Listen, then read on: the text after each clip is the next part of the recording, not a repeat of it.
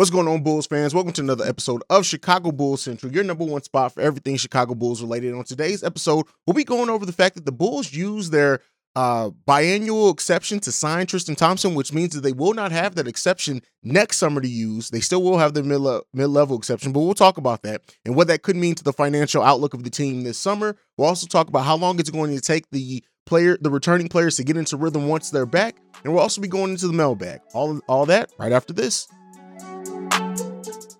You are now tuned in to Chicago Bulls Central, your number one spot for all things Chicago Bulls, hosted by Hayes. All right, Bulls fans. So, uh, it's come out that the Bulls did use their biannual exception to sign Tristan Thompson. So that means that they uh, an exception that they would have had this summer to go along with their their mid level exception, they will no longer have that. Now that's surprising for a couple of different reasons, right? A, Tristan Thompson could have signed for the veterans minimum, and the Bulls would not ha- would have not had to use any exceptions for that. When you sign someone at their minimum, so it's it's it's weird that the Bulls use an exception for that. At least that's to my knowledge. I told you guys I'm not a capologist, but uh, I know I knew I know a few things. But if, if I'm incorrect on that whole signing a, a veteran player at the minimum, somebody let me know down below. But so that takes away another tool that the Bulls could use uh, to add to this team over the summer. Now, what that could mean is that the Bulls, even though they they signed him, that they could look to keep Tristan Thompson, right? That this team could, you know, depending on what the Bulls have going on. You look at the Bulls roster, right? We know Marko still going to be here. He, he's on a, a multi-year deal. Ayo still going to be here. Uh, the Bulls free agents next year uh, line up to be Derrick Jones Jr. I think Javonte has another year on his contract as well. But Derrick Jones Jr., Troy Brown Jr., um, and uh, Tony Bradley also has. So the Bulls do have a most of this roster is theoretically going to be on this roster next year. Now they can move them, they could waive some players. I know not everyone has a fully guaranteed deal next year, but eliminating the biannual exception off the table means a couple of different things. Now, like I said, the Bulls still will have their their mid-level exception, which is a larger exception that they can bring in. They still have their trade exception as well they can use to add a player. So does that mean that the Bulls are going to be looking to avoid the tax? This is something that it's always a conversation around the Bulls community because for so long we've had that mandate of not paying the luxury tax. Now, you know, Reinsdorf has said before that they would pay it for a contender. Does that mean they'll pay the luxury tax to become a contender, or does that mean that they'll pay the luxury tax to keep a contender together?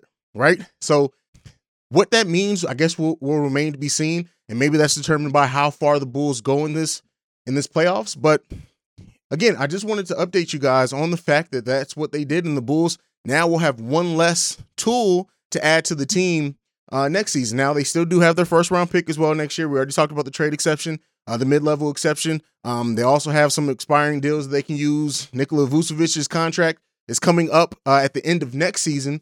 So all that being said, I thought it was just something interesting I wanted to bring it bring it to you guys. What do you guys think? Do you think that if the Bulls are going to pay the luxury tax, is that going to be determined by their showing in this year's playoffs? Because if the Bulls make it even to the Eastern Conference Finals. And maybe they just need to get over the hump. Maybe that's enough to convince the Reinsdorfs to allow AK and Eversley to go over the luxury tax to, to go ahead and, and finish out filling out whatever they need on this team. But let me know what you guys think down below. Next uh, topic for today is how long will it take the returning players to all get in rhythm once we have everybody back? You know, one thing that I've been talking about a lot on this channel is the fact that going into about mid March, we should have just about everybody back. We'll see what go- what's going on with P. Will. And so all those things ask how long would it take this Bulls team to gel and come together? And the way that I look at it, and people can correct me if I'm wrong, Caruso is going to be able to do Caruso things when he's in the game. So I don't really, it's more so with Caruso, how does that wrist? We saw him play well even in the game. He kept playing in the game when he broke his wrist. So does that bode well for him being able to return, hit on all cylinders? I think so. I think with the fact that Caruso is going to be able to do his thing, right? Even if we don't need Caruso to do as much ball handling now that I, Ayo and his playmaking has continued to develop, Caruso coming in, being able to defend, hit open shots, that's going to be there for him all the time. So don't look at Caruso being somebody who may need a lot of time to get back in the rhythm. I could be wrong with that. That's just how I see it. Lonzo Ball as well. The way that the Bulls now, I do want to see the Bulls use Lonzo more of his tools, absolutely. But the way that the Bulls have used him is pretty much, you know, he does do some ball handling, not as much as what, what we thought he was going to do go, coming into the season. But because he pr- primarily gets a lot of open shots out there on the perimeter, I don't necessarily see it's going to take him a long time to get back in rhythm. It's going to be determined by how comfortable he is on that knee. Now, he did, uh, there was a video released today of him dancing around with his daughter, which was fun to see as a parent. It's always fun for me to see stuff like that. Uh, he was moving around. I mean, but you're moving a kid, so we're not going to try to analyze that so much. But it, it's all really determined on his knee. I would say that those, if he can come back with those 10 to 15 games left, I think that's more than enough to have Lonzo work back in. The one player that I'm really concerned with how long it's going to take them to get back in the rhythm is Patrick Williams. And by that, I mean, he came back from injury this season. And really, in the game he got hurt was the first game we saw uh, Patrick Williams really t- comfortably take open shots. And then he was immediately hurt after that. So Patrick Williams is really the one that I'm worried about, like how, what mind frame. Now, physically, he's been able to keep up his condition. I'm not really worried about the conditioning aspect of it. The mental aspect of his game is what I'm worried about. Um, as far as like him coming back and how long it's going to take him to get in rhythm.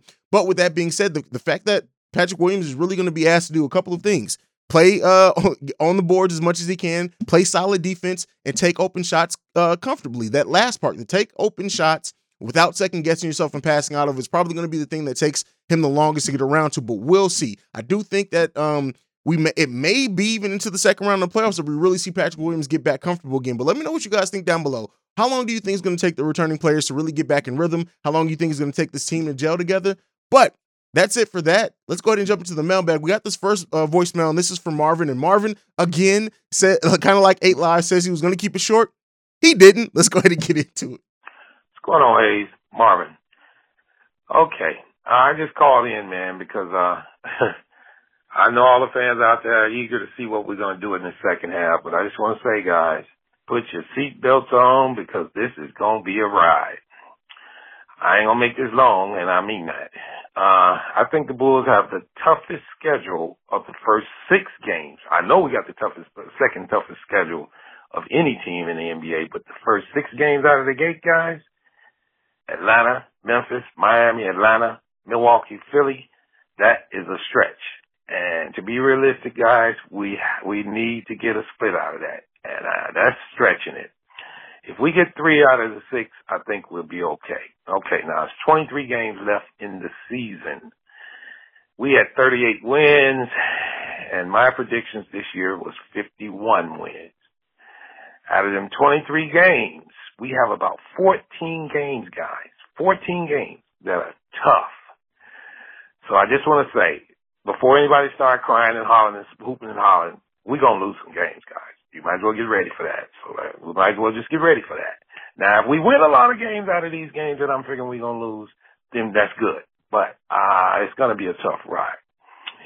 If we get out of these first six decent, I think it'll build some confidence with us, and we stay healthy. Let me make sure we say I say that because after that Philly game, which is the sixth game, we got a game in Detroit. Now, anything on the road is not easy, but we should win that. One. But we come right back in the mix and hit Cleveland and then we hit our West Coast trip for the last time. It's not as tough as the first one, which is the first one's at Sacramento, but the last two at Utah and at Phoenix, those are tough games. Behind that, we got Toronto.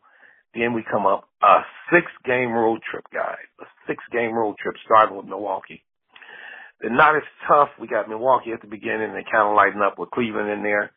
But if we get through that, okay. I think we'll be about ready to try to bring it home, but that homestand is still not easy. With Milwaukee, I mean, with Miami coming into town, Milwaukee coming into town, and Boston coming into town, and Charlotte coming into town. So what I just want to say is I, I think 51 wins, and that's pushing it, guys.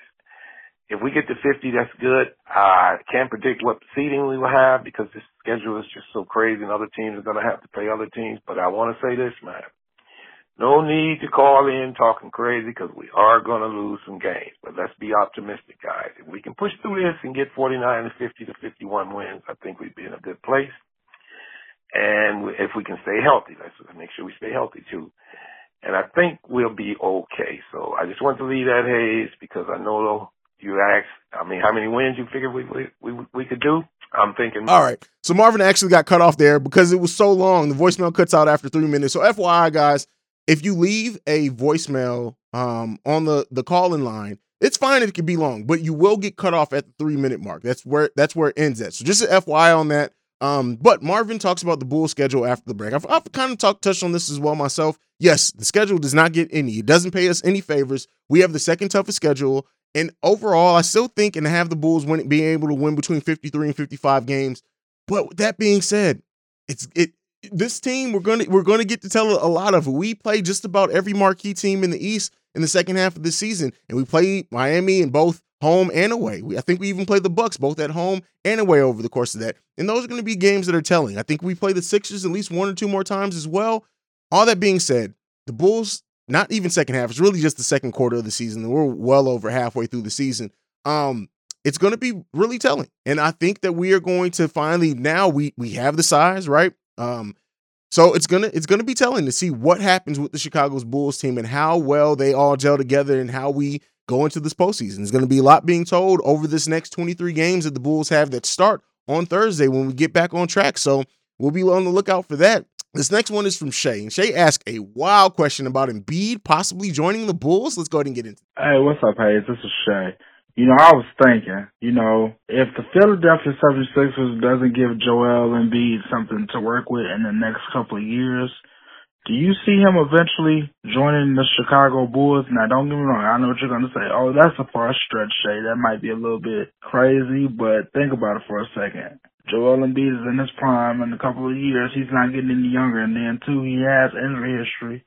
So, you know, he at least wants one championship before he it's about it. Now, I'm not going to say, oh, DeMar DeRozan is going to be on the team in a couple of years. Hell, I don't even know if Zach might be on this team in a couple in a couple of years. But with AK and Marc Eversley history of building the good teams in Denver and in here, do you see him joining the Chicago Bulls? And hopefully, this could be a way for him to get a championship. Anyway, tell me what you think. Peace. All right. So I looked this up after Shay brought it up. Uh, Embiid is not out of his contract until the end of the 2024-25 season. By then, we know what's going on with with Vooch. He either re-signed on a shorter deal, a much a much short um less deal as well as far as money with that. Uh, we'll see what's going on with Coby's extension. Ayo will have an extension by then. Even Patrick Williams will have an extension by then. So the Bulls flex cap uh, uh, cap flexibility to sign a player like Embiid is going to be interesting if they can do that. Um, We'll see. Really, I do think, and, and I'm not even going to get into the basketball reasons. I listen, if it isn't is can Embiid get frustrated enough to leave Philly? Yes, it's possible, right? I don't see that happening, but yes, anything is possible. We've seen it in the NBA. But with that being said, if the Bulls are going to add another big time salary to this uh to this team, I really do see it happening next offseason. And the reason why is because that's when Vooch's contract comes up. That's before Ayo uh, gets his extension. That's before Coby can. No, Coby would. Yeah, that's the same summer Coby will get his extension. That's before Patrick Williams will get his extension as well. That's really going to be the last time, depending on how everything works out. We know that DeMar will be off contract by the time Embiid's off contract as well. But that's probably really, unless something less, and you know, AK and Eversley can do some magic with with the cap. But that's really the last time we project to be able to add another big time contract to this team. And even then, that could be slim and not even happening depending on what goes on with some other things. So I don't know if that's likely, uh, Shay. I really don't know if that's likely. Not to say, listen, if Embiid wants to come here and he verbalizes that, hey, if anybody can do it, AK and Eversley is going to make it happen. We saw we bring guys in with signing trades all the time. So that's always a possibility as well. So we'll see. I don't know if that's necessarily something that I can see happening right now, but it's so far away. So many things can happen between now and 2025. That's three years from now. So a lot can happen between now and then. So it remains to be seen. But let me know what you guys think down below about Shay's question. Do you see a world in which Joel Embiid can possibly join the Chicago Bulls? But that's it for me for today, guys. Uh, make sure you're following the podcast at Bull Central Pod. You can send us any feedback, questions, comments, concerns. But wait, wait, I almost forgot. We hit our mark of 5,000 subscribers uh, today. I wanted to hit that before the end of February. I said we'll be doing a Bulls jersey giveaway if we did hit that. Well, guess what? We hit it. So I will be going live tonight at 9 p.m. Eastern Standard Time for the subscribers. Be there. We'll give the jersey away there. We'll also just have some fun conversations. So make sure you're there for that. If you want a chance to win the jersey, you got to be there. You got to be there. But that is it uh, for me for today. Make sure you're following the podcast at Bull Central Pod. You can send us any feedback, questions, comments, concerns, bullcentralpod at gmail.com. Lastly, if you want to leave us a voicemail, you can do so at 773-270-2799. Like I like to end everything on, go Bulls. Love you guys. Peace. This has been a presentation of the Break Break Media. Media.